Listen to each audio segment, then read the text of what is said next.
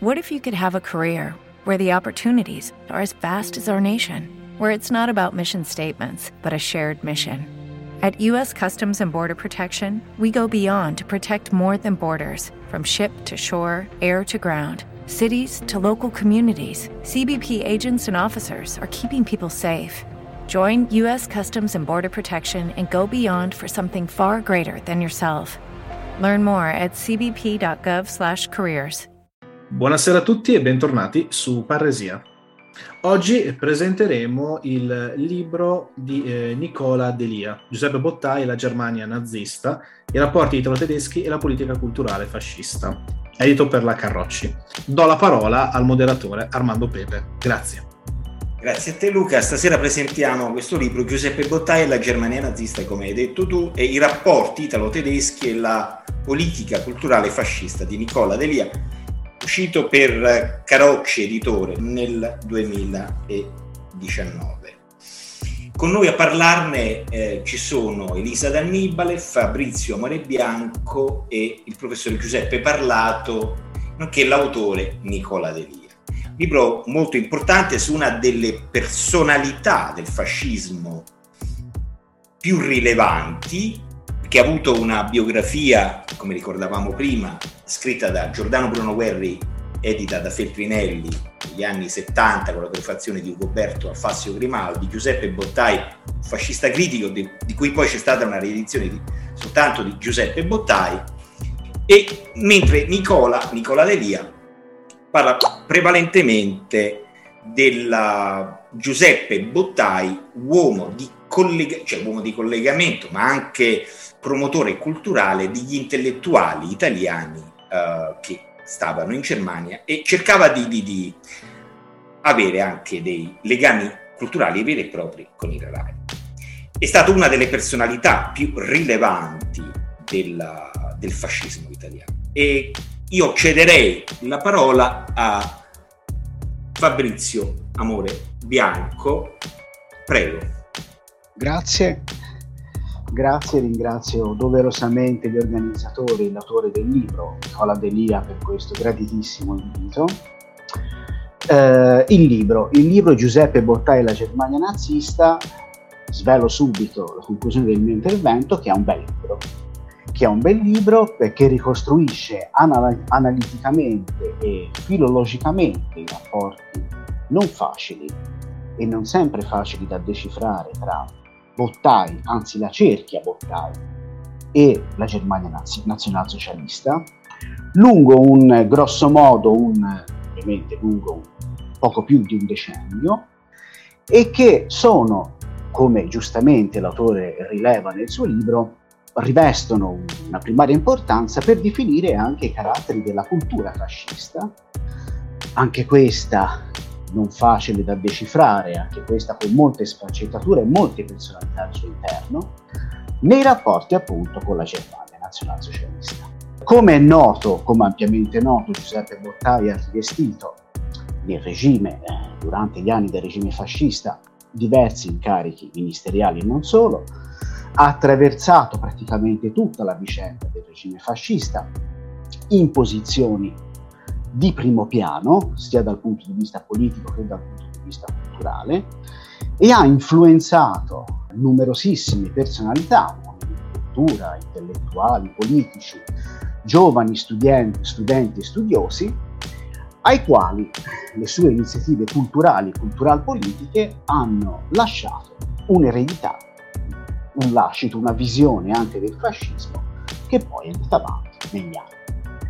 Perché è importante analizzare, poi ce lo dirà l'autore ovviamente, i rapporti tra Bottai e la Germania nazista? Dico subito che Bottai, che è uomo sia del regime ma anche del movimento, per usare la notissima definizione di Feliciana, a mio giudizio si rapporta nei confronti della Germania nazista soprattutto in un'ottica di politica interna attraverso il confronto con la Germania nazionalsocialista, Bottai costruisce, ridefinisce, modella, diciamo così, il suo fascismo e, fu- e soprattutto il futuro del fascismo, che Bottai vede dipanarsi lungo tutto il secolo XX. Auspica ecco, che eh, vada avanti per tutto il secolo XX. Dicevo uomo del movimento e uomo del regime. E dicevo, a volte molto spesso Bottai usa il confronto con la Germania nazionalsocialista per definire il suo fascismo, i caratteri dello Stato fascista come lo intende, i caratteri dell'uomo nuovo fascista. Due sono i momenti, a mio giudizio, che bene l'autore ha eh, analizzato nel suo libro, particolarmente importanti in quest'opera. Il periodo 1933-1935, in cui è più forte la proposta della cerchia Bottai intorno ai temi del corporativismo, e la Germania da questo punto di vista è un osservato speciale del gruppo Bottai, come, mo- come mondo di confronto in merito all'attuazione della Carta corporativa, e l'altro momento, quello cruciale ovviamente anche per le sorti del regime fascista, è quello della Seconda Guerra Mondiale, in cui questo confronto con la Germania Bottai lo ripropone nelle vesti di ministro dell'educazione nazionale in un'ottica che vuole essere più ampia, che vuole in- impattare anche sui destini della guerra e se rimane un po' di tempo eh, preciserò questo concetto. Il primo momento, 1933-1935, quando cioè le sorti di un'istituzione che Portai ha contribuito a fondare, che proprio in quel periodo è in particolare è in ascesa, cioè la scuola di scienze corporative dell'Università di Pisa, studia, si confronta, analizza varie esperienze, chiamiamole economiche, dal titolo di un volume della scuola che si intitolava Nuove esperienze economiche, che è citato nel libro di Delia, tra cui la Germania nazionalsocialista. E la, eh, questo confronto viene operato in maniera mh, piuttosto critica attraverso alcuni degli intellettuali più noti di questa scuola e anche della cultura italiana, come Ugo Spinto, per esempio, che eh, riserva parecchie critiche al cosiddetto corporativismo nazionalsocialista, mh? in un'ottica generale, sto semplificando un pochino, in un'ottica in cui si vuole riaffermare, pur nella diversità degli accenti interni alla stessa scuola corporativa pisana e all'interno più in generale delle ricerche di Bottai, la superiorità del corporativismo italiano, del corporativismo fascista rispetto a quello, a ciò che si sta tentando in Germania, eh, soprattutto nel 1934. L'altro momento, dicevo, è quello della seconda guerra mondiale. Ecco, durante la seconda guerra mondiale molto è cambiato rispetto al periodo 1933-1935, prima di tutto perché Bottai ora è ministro dell'educazione nazionale, in secondo luogo perché la carta corporativa sembra un po' uscita di scena dalla prospettiva del fascismo, perlomeno attraversato un periodo di, di crisi a partire proprio dal 1935, soprattutto dopo l'attuazione completa delle corporazioni. Ecco, in questo periodo, nel periodo della guerra mondiale, il confronto con la Germania nazionalsocialista, nazionalsocialista da parte di Bottai è un confronto molto fitto, sia perché Bottai è ministro dell'educazione nazionale e ha dei rapporti istituzionali dai quali non può ovviamente rifugire, si reca diverse volte in Germania, ma anche e soprattutto perché la cerchia Bottai, diciamo così, si confronta moltissimo con, con la Germania, alleato ingombrante dell'asse durante la seconda guerra mondiale, in un'ottica soprattutto culturale. Per farla breve, eh, come ben l'autore ha messo in evidenza nel suo libro, il gruppo Bottai, Bottai stesso e gli intellettuali che lui raduna intorno dal, alla critica fascista, la, la, rivista che ha creato nel 1923, primato la rivista che vede la luce della primavera del 1940, insomma, gli intellettuali che ruotano intorno a Bottai usano il, la cultura, il tema della cultura, la carta della cultura, si illudono di utilizzare la carta della cultura in un'ottica appunto funzionale agli interessi italiani in un dopoguerra che si immaginava vittorioso. In un dopoguerra che ormai si dava per assodato, in cui le forze dell'asse, in una guerra vinta dalle forze dell'asse, la cultura, secondo Bottai e secondo il suo gruppo, veniva ritenuta uno strumento determinante per, per far cosa? Per mettere sullo stesso piano l'Italia fascista con la Germania nazionalsocialista.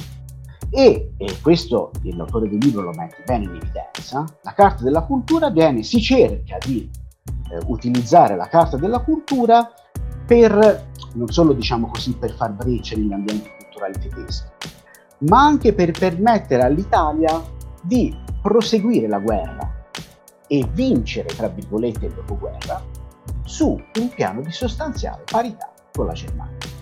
A un certo punto, nella seconda parte, nella parte diciamo più critica del conflitto, quando ormai le forze dell'asse sono in crisi, qualcuno negli ambienti culturali bottaiani, chiamiamoli così, si illude, e forse anche lo stesso Bottai, di sopperire con la forza della cultura alla deficienza delle armi.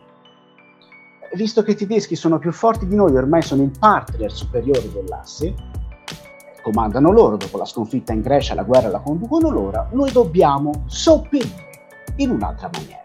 A me questa impostazione sembra folle, ma quest'idea per cui la cultura doveva, secondo Bottari, secondo la cerchia che si radicava intorno all'intellettuale romano, sopperire o comunque fungere da strumento di potenza per l'Italia in un'ottica non solo militare ma evidentemente politica, va moltissimo.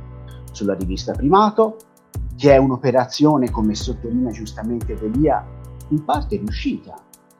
Tutt'altro che un, diciamo, un, uno strumento di traghettamento di intellettuali dal fascismo al dopo fascismo, al post fascismo, ma uno strumento che raduna intorno al fascismo, rivitalizza il consenso degli intellettuali intorno al fascismo nel momento in cui scoppia la guerra nel momento in cui l'Italia sta per entrare nella seconda guerra Chiudo i minuti che mi sono assegnati con una notazione decisiva. Cosa pensa Bottai della Germania? Il rapporto di Bottai della Germania, come l'autore mette bene in rilievo, è un rapporto difficile, critico, ambiguo, a tratti tortuoso, non sempre chiaro, in cui si mescolano elogi, in qualche complesso di inferiorità, ma soprattutto, e questo riguarda soprattutto il periodo della seconda del conflitto mondiale, la volontà di distinguersi, di mettere dei paletti, di delimitare le rispettive sfere di influenza culturale, che per Bottè volevano dire sfere di influenza politiche, in previsione, come dicevo prima, del dopoguerra.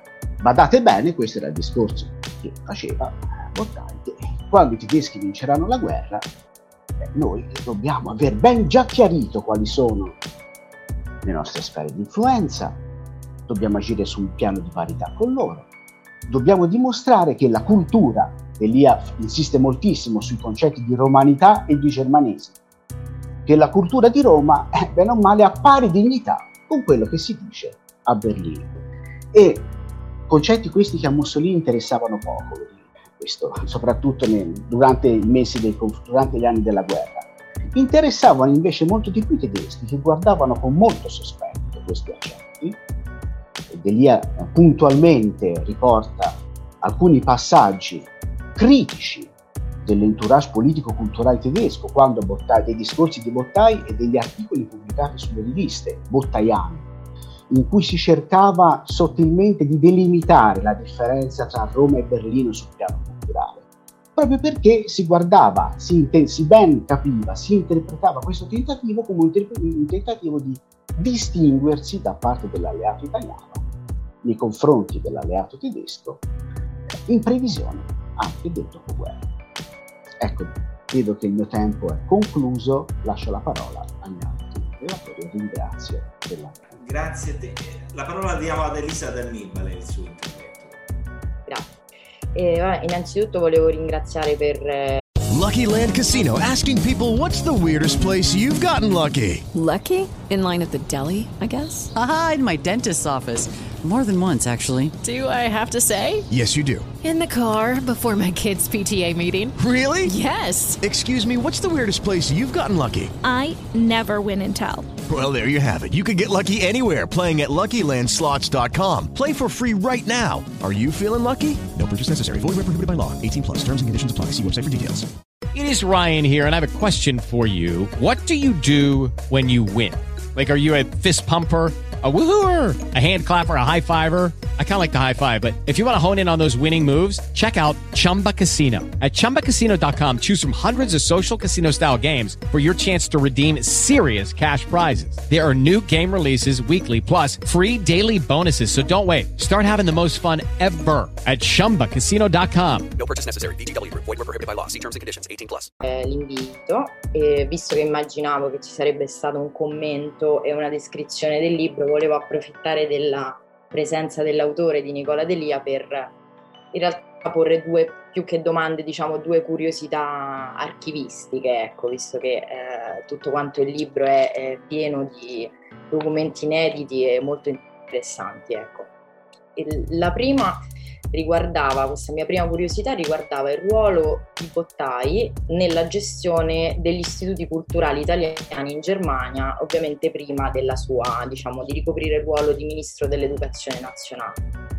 Mi interessava questo aspetto perché eh, a me è capitato per eh, i miei studi di incontrare Bottai in relazione al Petrarca House eh, di Colonia, che era appunto un istituto culturale italiano eh, a, nato a Colonia durante diciamo, gli ultimi anni della Repubblica di Weimar, ma che riuscì in qualche modo a resistere durante il regime nazionalsocialista. E è interessante perché Bottai in questa microstoria, perché il Petrarca House purtroppo non è ampiamente studiato, Bottai rappresentò un vero e proprio punto di riferimento per eh, diciamo, il processo di politicizzazione delle attività dell'istituto. Difatti venne invitato proprio nel 1933, dunque nell'anno cruciale dell'ascesa al potere di, di, Hitler, per inaugurare con una sua prolusione il Dipartimento di Studi Corporativi del Petrarca House. Questa sua prolusione venne pubblicata poi subito dopo questo suo intervento in forma di volumetto per ovviamente la collana dell'istituto e divenne diciamo un, un vero e proprio cavallo di battaglia per l'azione propagandistica a Colonia anche all'Università di Colonia venne ampiamente diffuso. Tanto che Bottai nell'arco di due anni, praticamente 33-34, diciamo prima della questione austriaca, venne invitato più volte a Colonia, sia all'istituto sia all'università, con la quale ovviamente l'istituto andava a, a collaborare. Dunque, quello che vorrei sapere è se ci sono nell'archivio Bottai dei documenti inerenti al ruolo di Bottai negli istituti di cultura italiana, ovviamente negli anni 33-34 e se ci sono stati altri interventi di questo tipo, ad esempio mi viene in mente un altro istituto che era la Società Italo-Tedesca di Colonia, dunque non nell'ambito diciamo pubblicistico, dunque di critica fascista che è già stata nominata e dall'ambito politico, quindi nulla a che fare con la partecipazione a Norimberga, ma proprio nella gestione pratica di questi istituti che per il regime dovevano rappresentare una sorta di ponte propagandistico con, con la Germania. Passo subito alla seconda curiosità facendo passo diciamo parecchio avanti ne, negli anni, sino in sostanza all'accordo culturale, dunque nel novembre del 38. La vicenda dell'accordo culturale è stato ricostruito dalla storiografia sotto vari punti di vista e da vari autori, ma eh, diciamo che almeno per quanto mi riguarda ho riscontrato ancora dei punti di ombra, soprattutto nella gestione delle trattative e nei vari step che portarono poi alla firma ritardata per giunta proprio a causa di Bottai, ora eh, ci arrivo subito nel novembre del 38. Dunque, mh, volevo sapere proprio il ruolo di Bottai nella, nell'accordo culturale, nella trattativa diciamo, dell'accordo culturale, andando oltre la uh, questione dai toni decisamente ne- negativi che l'ho visto protagonista. Mi riferisco ovviamente alla vicenda che Delia descrive molto bene, dunque dell'accusa da parte tedesca delle origini ebraiche di, di Bottai. Quindi volevo sapere se nell'archivio ci sono dei documenti che vanno a spiegare o anche soltanto che rendono un po' più chiaro il suo ruolo sia nelle trattative, sia soprattutto in relazione alla sostituzione di Giuseppe Gabbetti, che era stato chiamato nei primi mesi diciamo, dell'inizio delle trattative come esperto, era un germanista docente all'Università di Roma e direttore dell'Istituto Italiano di Studi Germanici a Roma, dunque come esperto di Germania, con la figura di eh, Guido Manacorda.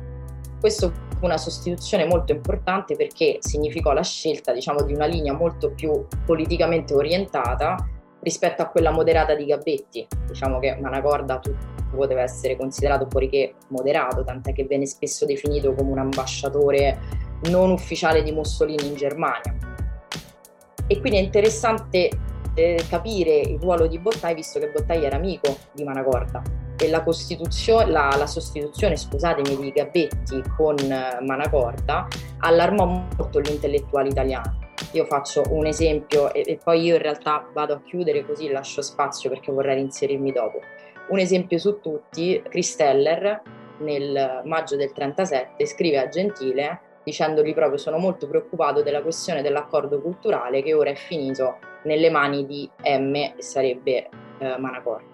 Questo perché Christeller, eh, diciamo, la, la, preoccupazione di Christeller era che questa scelta, che non si sa effettivamente chi operò questa scelta, poteva andare a eh, avere ricadute molto importanti e tragiche, soprattutto sugli esuli tedeschi in Italia, che ricordiamo nel periodo fascista erano una comunità diciamo, importante e soprattutto c'erano studiosi di, di un certo rilievo. Ovviamente poi la vicenda si concluse tragicamente, però ecco, volevo sapere il ruolo di Bottai in questa eh, sostituzione tra i due germanisti. Io concludo e nel caso poi mi riprendo quel minutino per eh, inserirmi. Grazie Elisa. La parola al professore Parlato. Prego, professore. Grazie Pepe, grazie ovviamente agli organizzatori per questo invito. Il tema, come abbiamo visto e come si è visto già dai due interventi precedenti, è un tema estremamente eh, stimolante, estremamente complesso e, e merito ovviamente eh, la, l'autore per avere costruito un'opera convincente, un'opera persuasiva, un'opera, diciamo, un lavoro non facile, una ricerca non facile per i motivi che in parte sono stati già detti. Quello che appare a mio avviso da, di, di, di nuovo, di molto eh, originale nel lavoro di Delia è eh, è un po' l'idea eh, del progetto totalitario di Bottai. Eh, ora, su questo io adesso non voglio entrare in un dibattito storiografico che è, è, è, antico ed è anche stato molto, molto combattuto, molto, molto vivace, molto vivacemente, eh, sul fatto se il fascismo si possa o meno considerare totalitarismo. Questo è un tema che io lascerei da parte, credo che non sia eh, non sia inerente a questo incontro. Però che Bottai avesse invece un progetto totalitario, avesse intanto un progetto nel fascismo, questo è un fatto che lo distingue da quasi tutti gli altri grandi gerarchi del regime. Mm, io credo, mi sono fatto quest'idea, che eh, forse eh, un'altra persona che aveva un progetto di carattere politico complessivo sul fascismo, che aveva una sua idea specifica di fascismo, fosse il mondo Rossoni, per quanto riguarda il mondo sindacale. Probabilmente ci potesse essere anche un'idea, almeno per qualche periodo, eh, di Farinacci, ma altre persone che abbiano avuto un'idea di fascismo organica, complessa e, e, e lineare in qualche modo, anche se complessa, eh, non ce ne sono stati. Bottai però sì.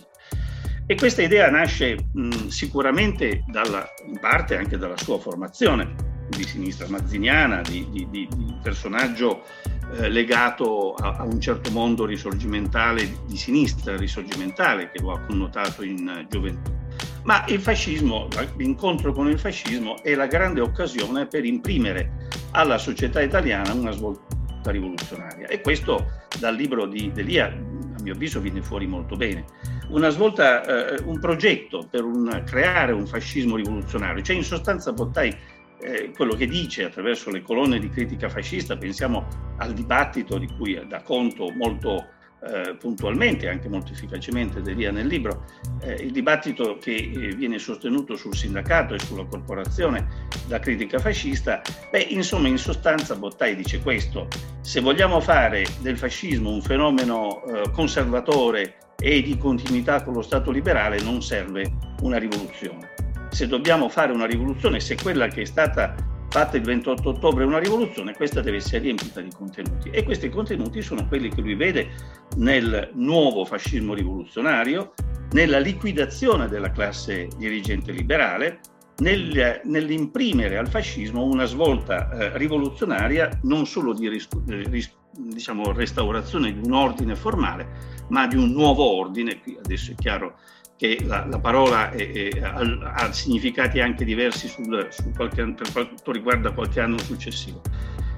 E l'economia per Bottai è fondamentale, perché l'economia sarà il grimaldello che fa saltare la società borghese. In questo, devo dire, Bottai è estremamente lucido e, e ovviamente mh, parlando di economia eh, ci viene subito fatto pensare, e ne parla ovviamente eh, Delia eh, molto lungamente, anche del, del, rapporto con il filosofo Ugo Spirito, che ancorché filosofo ritiene che l'economia sia proprio quel grimaldello che fa saltare eh, le basi della società liberale. Ora, se noi vediamo come a mio avviso eh, imposta eh, Delia il discorso, da questa ottica eh, il ruolo di Bottai, noi diamo una luce diversa alla carta del lavoro rispetto a quella che per esempio hanno pensato altri personaggi come Augusto Turati, tanto per fare un nome. E vediamo anche eh, il rapporto, e qui eh, Delia lo vede come focus del suo libro, il rapporto con la Germania nazionalsocialista. Al di là dei momenti iniziali di perplessità nei confronti di Hitler, nei confronti del partito nazista. Eh, a un certo punto, da parte di Bottai e da parte anche di critica fascista, eh, cita Delia giustamente la, la, svolta diciamo, del 25 luglio, che non è il 25 luglio del 43 ovviamente, ma è quello eh, del 34, dove è ben diverso, e c'è in effetti Da Silva che su critica fascista prende da posizioni, diciamo, partendo da posizioni nettamente contrarie al nazionalsocialismo, a un certo punto vede il nazionalsocialismo come un utile apporto anche per il fascismo italiano. Certo, in quel momento il rapporto tra i due movimenti è quello del fascismo maestro e del nazismo allievo, ovviamente, ma lo vede come utile supporto per una ad un allargamento a livello europeo del problema della crisi, della fine del sistema liberale. Devo dire che adesso ci sarebbero tante altre cose da, da, da, da dire da questo punto di vista, ma eh, se noi pensiamo all'avversione al liberalismo che ha avuto, eh, che ha avuto spirito, e se pensiamo anche alle ragioni di guerra rivoluzionaria del famoso libro di Ugo Spirito, che tra l'altro faccio una piccola pubblicità, eh, la, l'edizione Luni sta ristampando, dovrebbe uscire tra poco in una nuova edizione che riprende in buona misura quella precedente pubblicata dalla Fondazione Spirito molto, molti anni fa, era rimasto un inedito nel, nell'archivio della Fondazione Spirito il, il testo di, di Guerra rivoluzionaria. Beh, Guerra rivoluzionaria è un manifesto della guerra che si sta per combattere o che già in qualche modo si è cominciato a combattere, diciamo il, il, la gestazione non di guerra rivoluzionaria ma dell'ambiente che poi porterà a guerra rivoluzionaria comincia evidentemente nel 1939 quando l'Italia è ancora, è ancora in fase di non belligeranza. E qui troviamo anche la chiave, a mio avviso, interpretativa per la vexatissima questione del l'antisemitismo e della politica razziale di Bottai. Perché è proprio spirito a, a dire, ma riprende cose che già Bottai ha detto e sicuramente pensato, che il problema degli ebrei, al di là della questione razziale, è un problema di carattere culturale e di carattere di costruzione di una società nuova. Cioè l'antisemitismo, e lo dice più o meno con queste parole l'autore, è uno dei momenti della polemica antiborghese. Noi teniamo presente che Bottai fallisce in qualche modo sul corporativismo perché Mussolini non, non gli dà corda, perché a un certo punto lo liquida dal eh, Ministero del, delle corporazioni. E eh, il progetto corporativo. Judy was boring. Hello. Then Judy discovered chumbacasino.com. It's my little escape. Now Judy's the life of the party. Oh, baby, Mama's bringing home the bacon. Whoa. Take it easy, Judy. The Chumba life is for everybody. So go to ChumbaCasino.com and play over 100 casino style games. Join today and play for free for your chance to redeem some serious prizes. Ch-ch-chumba. ChumbaCasino.com. No purchase necessary. Void where prohibited by law. 18 plus terms and conditions apply. See website for details. Lucky Land Casino asking people what's the weirdest place you've gotten lucky? Lucky? In line at the deli, I guess? Aha, in my dentist's office. More than once, actually. Do I have to say? Yes, you do. In the car before my kids' PTA meeting. Really? Yes. Excuse me, what's the weirdest place you've gotten lucky? I never win and tell. Well, there you have it. You can get lucky anywhere playing at LuckyLandSlots.com. Play for free right now. Are you feeling lucky? No purchase necessary. Void where prohibited by law. 18 plus. Terms and conditions apply. See website for details. Operativo che Bottai aveva in mente ne risulta in qualche modo bloccato, interrotto.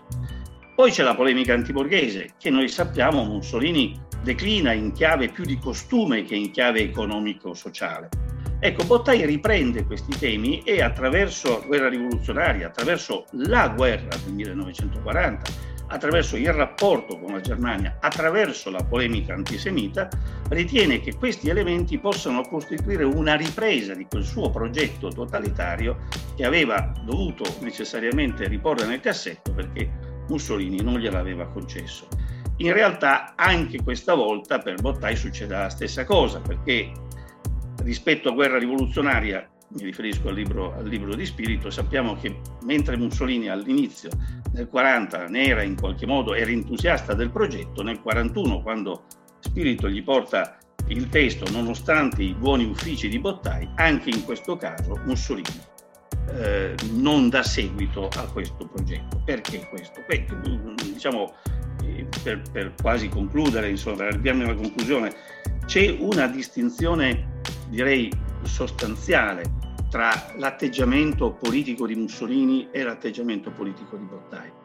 Mussolini considera i vari aspetti che noi abbiamo visto finora, dal corporativismo alla guerra rivoluzionaria, al problema della fine della società liberale, a mio avviso anche dello stesso antisemitismo, come momenti strumentali di una sua politica. E cioè in certi momenti queste cose funzionano, in altri momenti, secondo l'intuito infallibile del capo, queste cose non funzionano più. E Mussolini le rimette nel cassetto.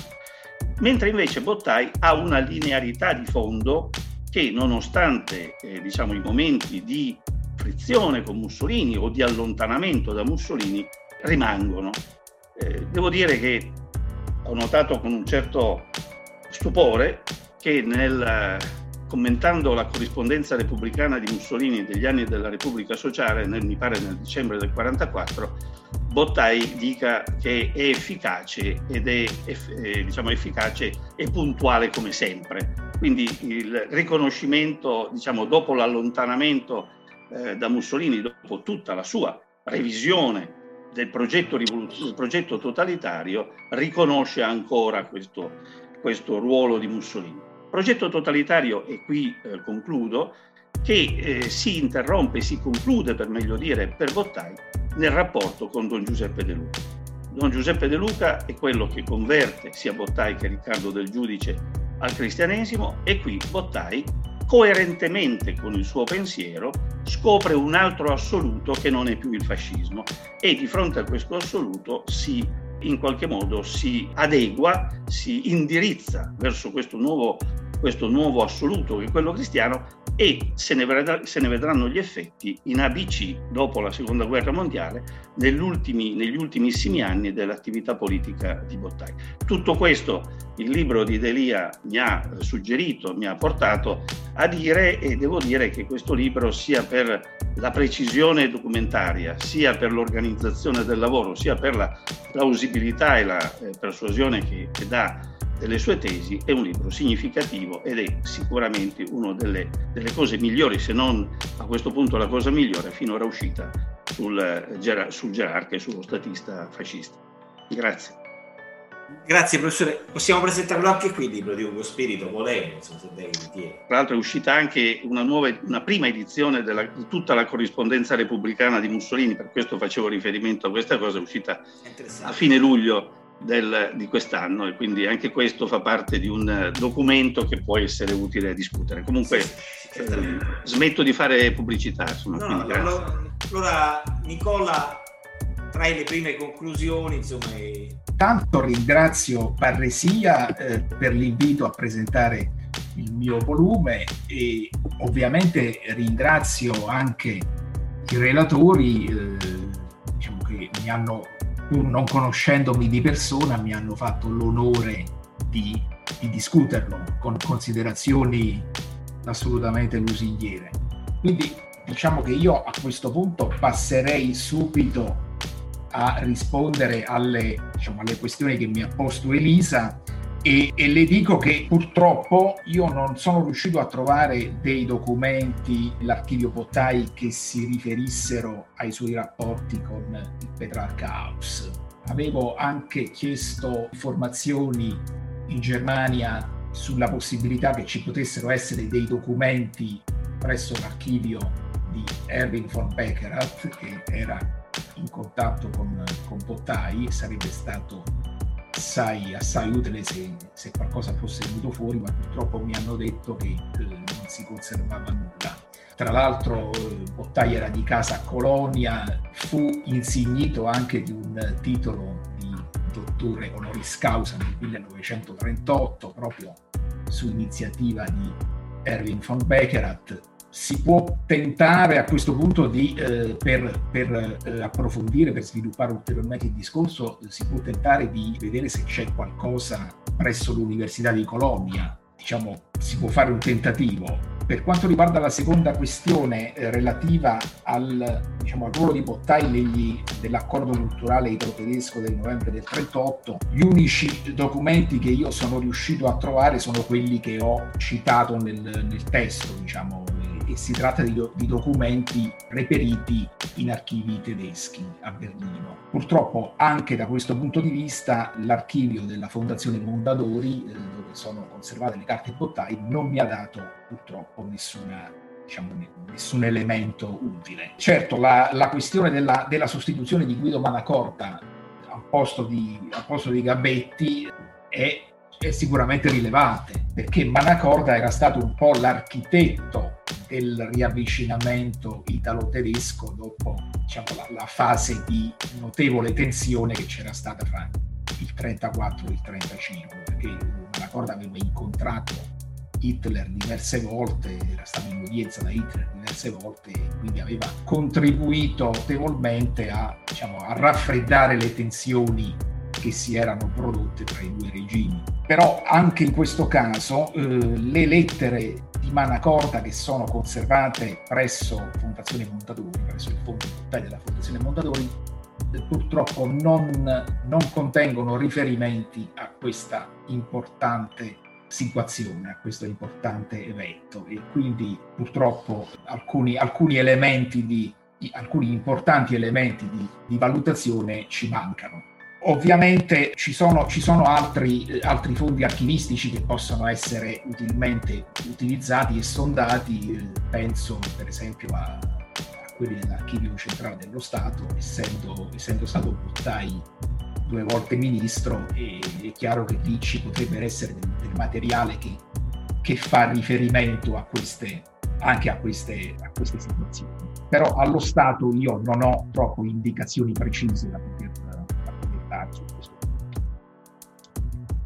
Poi per il resto credo che sia Fabrizio sia il professor Parlato abbiano messo in evidenza i, i punti cruciali del, del, lavoro. Io posso semplicemente dire che diciamo, sono partito da, dalla domanda del perché Bottai aveva deciso di appoggiare in maniera così, così convinta la, l'alleanza italo-tedesca, ben sapendo che lui non era un ammiratore del, del nazionalsocialismo e, e ciò nonostante eh, durante, durante, gli anni dell'asse si era impegnato diciamo, notevolmente per contribuire a rafforzare le relazioni culturali tra Italia e Germania. Quindi mi ero posto il problema se lo avesse fatto semplicemente per opportunismo, perché eh, ovviamente se, se, non si fosse comportato così sarebbe stato tagliato fuori, oppure se ci potevano essere invece altre, altre ragioni più, diciamo, più politiche. E eh, la stessa domanda eh, si pone per la sua diciamo, adesione all'antisemitismo, come anche il professor Parlato prima aveva sottolineato. Bottai eh, è uno dei più zelanti sostenitori delle leggi razziali, le applica con assoluta determinazione nel, nel mondo della scuola e dell'università, però prima del 38 non si era mai pronunciato a favore di una politica antisemita.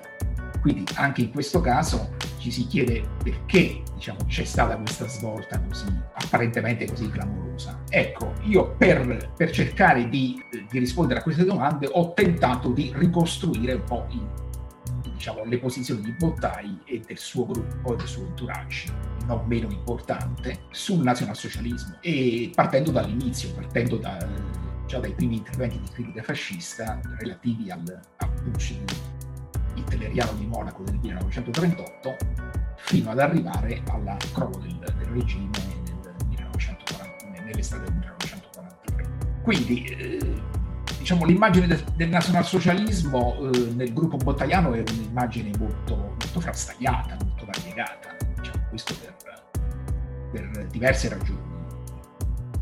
Diciamo, c'è una diversa sensibilità dei singoli commentatori, che non tutti la pensano allo stesso modo. C'è un'ambivalenza dello stesso movimento hitleriano che si presenta con, con caratteristiche contraddittorie. C'è la notevolezza anche dei rapporti tra fascismo e, e nazismo nel corso del tempo.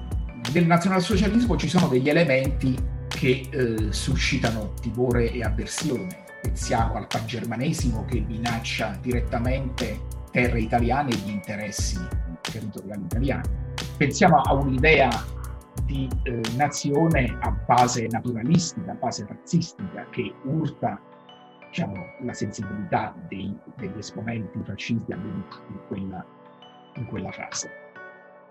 E pensiamo anche alla, alla, politica religiosa del Terzo Reich, che favorisce la fioritura di movimenti anticristiani, il neopaganesimo, eh, quindi questi sono tutti elementi che diciamo, vengono visti con, con avversione e con timore dai, dai, commentatori del gruppo Montaiano. Però c'è un altro elemento del, eh, del, del nazionalsocialismo, c'è un'altra componente molto forte che invece suscita interesse e simpatia. E questa, questa componente è, è la componente antiborghese, anti-individualistica, un complesso di valori, una, una Weltanschauung diciamo, radicalmente contrapposta a quella diciamo, del, del mondo eh, dei paesi occidentali, dei paesi liberal democratici. Questa immagine del nazionalsocialismo come elemento antiborghese, come movimento antiborghese, acquista sempre più peso nel, nella valutazione del gruppo bottaiano, soprattutto sul finire degli anni 30. Il professor Pallato ricordava diciamo, la, la campagna antiborghese, appunto, c'è da dire che in quello stesso periodo eh, Bottai nei suoi diari saluta con grande soddisfazione il patto nazi-sovietico del 23 agosto 1939 perché lo considera un, un accordo, un, un, qualcosa che apre una prospettiva diciamo, di intesa tra le nazioni rivoluzionarie, Italia, Germania e Unione Sovietica, contro le potenze capitalistiche. Quindi ecco che diciamo, siamo arrivati al punto di partenza, perché Bottai decide, pur essendo un avversario, un, un, diciamo, un, non, un non, simpatizzante del nazionalsocialismo, decide di, di abbracciare la politica dell'asse perché è convinto che, e lo dice esplicitamente, che i veri, i veri nemici del fascismo sono, sono le democrazie occidentali. Ecco, e, e l'asse è lo strumento per una politica a, a livello internazionale che, che, toglie di mezzo, che distrugge i, i, principi su cui era stato costruito l'ordine di Versailles. Ecco, questo è l'obiettivo che è la missione che eh, Bottai eh, affida all'asse Roma-Berlino, quello di sostanzialmente di creare una nuova civiltà che sia radicalmente alternativa a quella eh, fondata sui valori liberali democratici.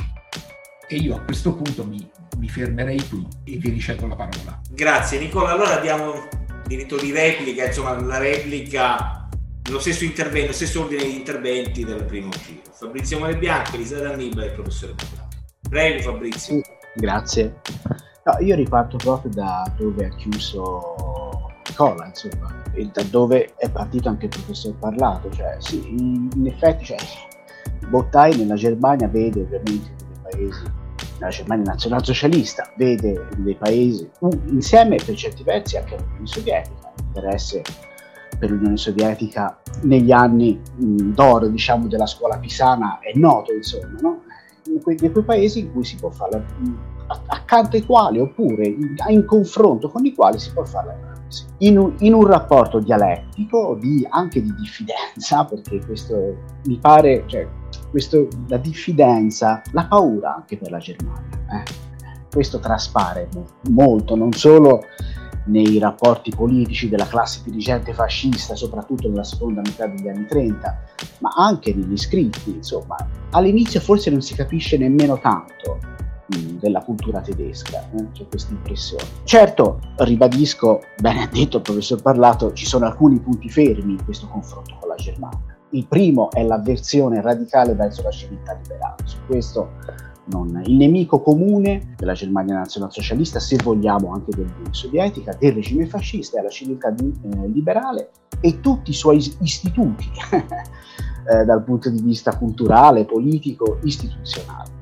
Il secondo, l'utilizzo della carta corporativa. La carta corporativa è uno degli strumenti sul terreno dell'economia e non solo per realizzare la rivoluzione, eh, soprattutto intorno alla metà degli anni 30, ma poi viene ripreso in un'ottica, chiamiamola così, anche imperiale, nel, nelle discussioni che fioriscono sulle riviste bottaiane durante la guerra mondiale. L'altro punto, il tema dell'uomo nuovo. E qui, bene detto il professor Parlato, insomma anche, anche Nicola Delia, cioè, qui la politica antisemita è uno strumento, è una carta sulla quale è un carro sul quale Bottai salta immediatamente, anzi prima, prima degli altri, per, non solo per opportunismo, cioè l'opportunismo c'è, ma è un opportunismo inteso in questo senso, ci vedo nella carta, nella politica antisemita, lo strumento per rilanciare il tema dell'uomo nuovo, per rilanciare il tema delle rivoluzioni, per far piazza pulita di tutti gli istituti liberali da un punto di vista prima di tutto spirituale, tra virgolette,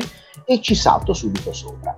E, e ci salto sopra dalla, alla testa del Ministero dell'Educazione Nazionale, quindi ho gli strumenti per saltarci sopra e per attuare fin da subito in maniera, come è noto, eh, radicale, noto anche l'impressione che fa all'interno del Gran Consiglio, tra gli altri gerarchi, insomma la radicalità della posizione di Bottai su questo problema, su questo tema. E poi eh, l'altro tema è il tema dello Stato nuovo, dello Stato totalitario, della rivoluzione. È vero, Bottai è l'unico, probabilmente ad altri così, ma è quello che ha più la coscienza, dal suo punto di vista ovviamente, quindi da un punto di vista di un fascista autenticamente tale, eh, non di un fascista liberale, eccetera, eccetera, di un fascista autenticamente tale, dell'importanza dello Stato nuovo, di creare um, istituzioni, istituti nuovi sul terreno anche dell'economia e di giocare sul tema della cultura.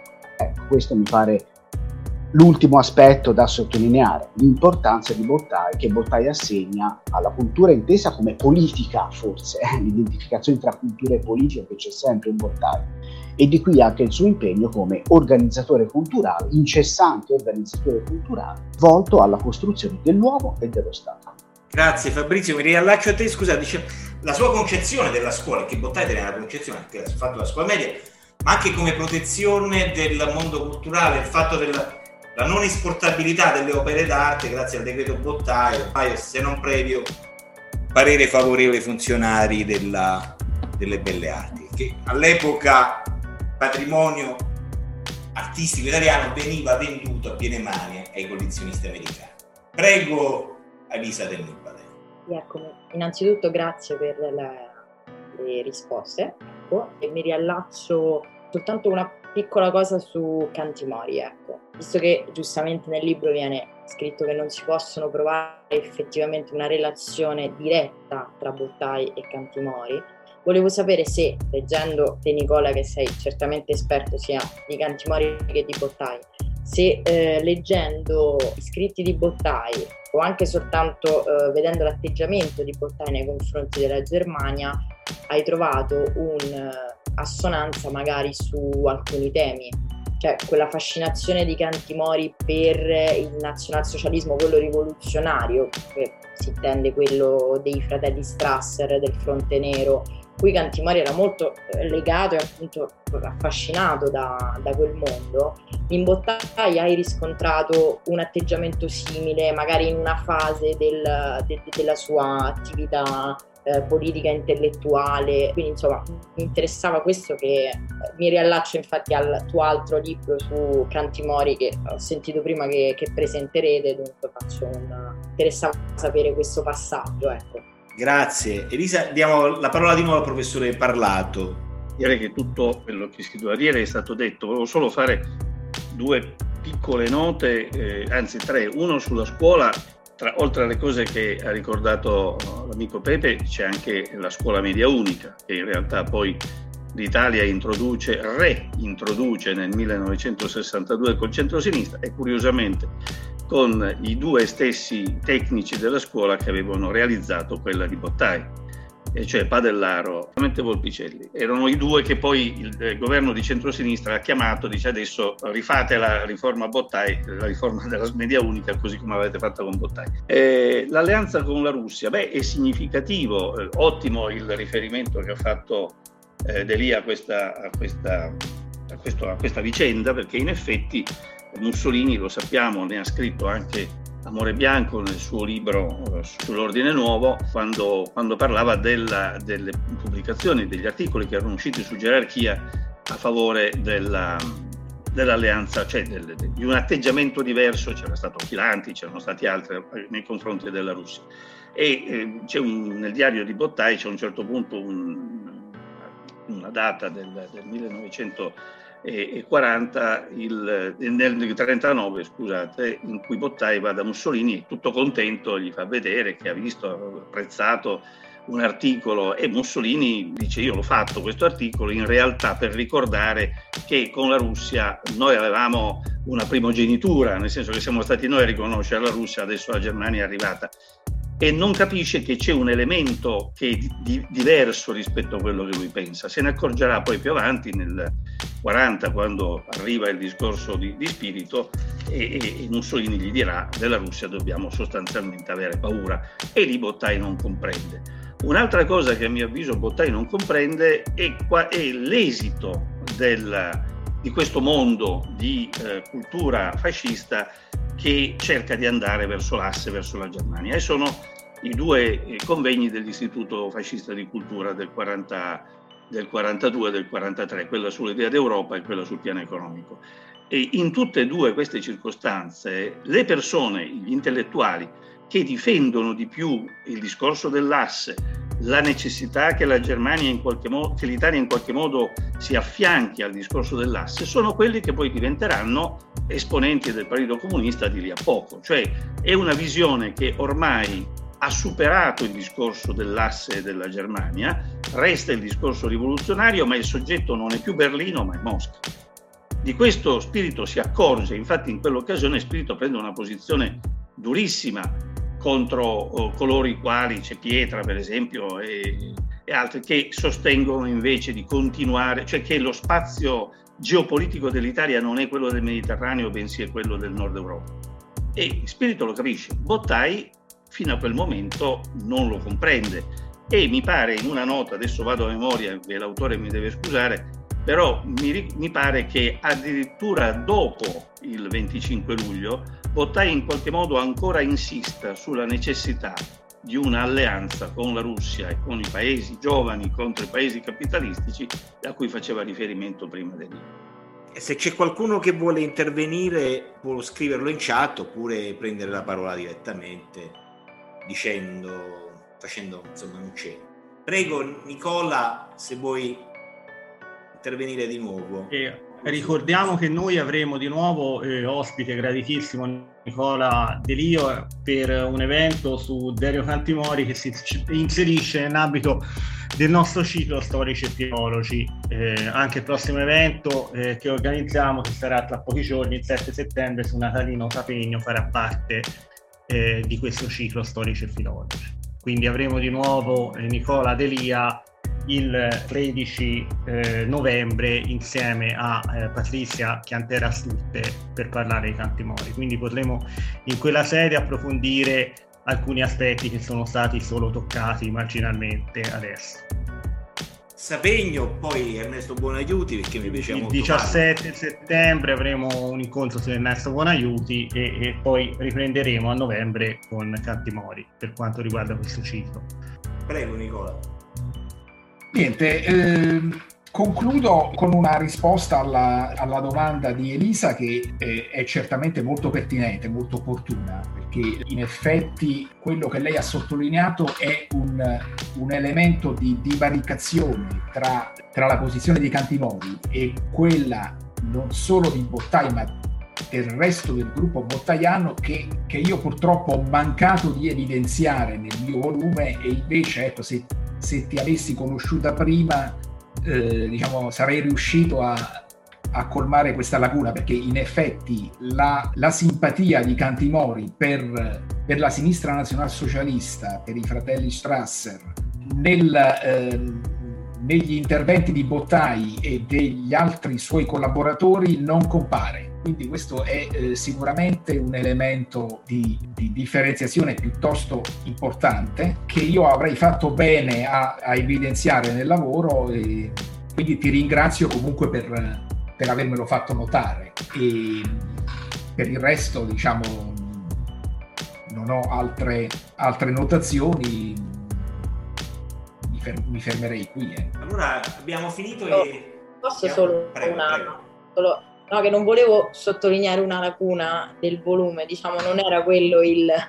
era proprio cioè, una domanda per sapere se avevi riscontrato questa cosa, non perché non è nel volume, in realtà ho pensato al tuo altro volume, mi è venuto in mente pensando a quello più che, che a questo, quindi ecco, solo per dire che non era no, una... No, Tra, tra, tranquilla, eh, me, me, ne stavo assumendo io eh, personalmente la responsabilità e ci mancherebbe non, eh, non sentirti, eh, come dire, chiamata in causa, eh, ci, ci ti, comunque ti ringrazio perché la, la, considerazione era molto opportuna, ecco, io, io non l'avevo colta e, e diciamo, eh, riflettendoci mi sembra una, una, notazione di cui tener conto. Eh. Grazie. Grazie. Allora io chiuderei qui ricordando il prossimo, il prossimo evento che avremo il 7 settembre su Natalino Settimana e ringrazio tutti quanti, il professor Parlato, Elisa D'Annibale, Fabrizio Morebianco e Nicola Delia, l'autore del libro. Ci diamo appuntamento per la prossima volta. Buonasera a tutti.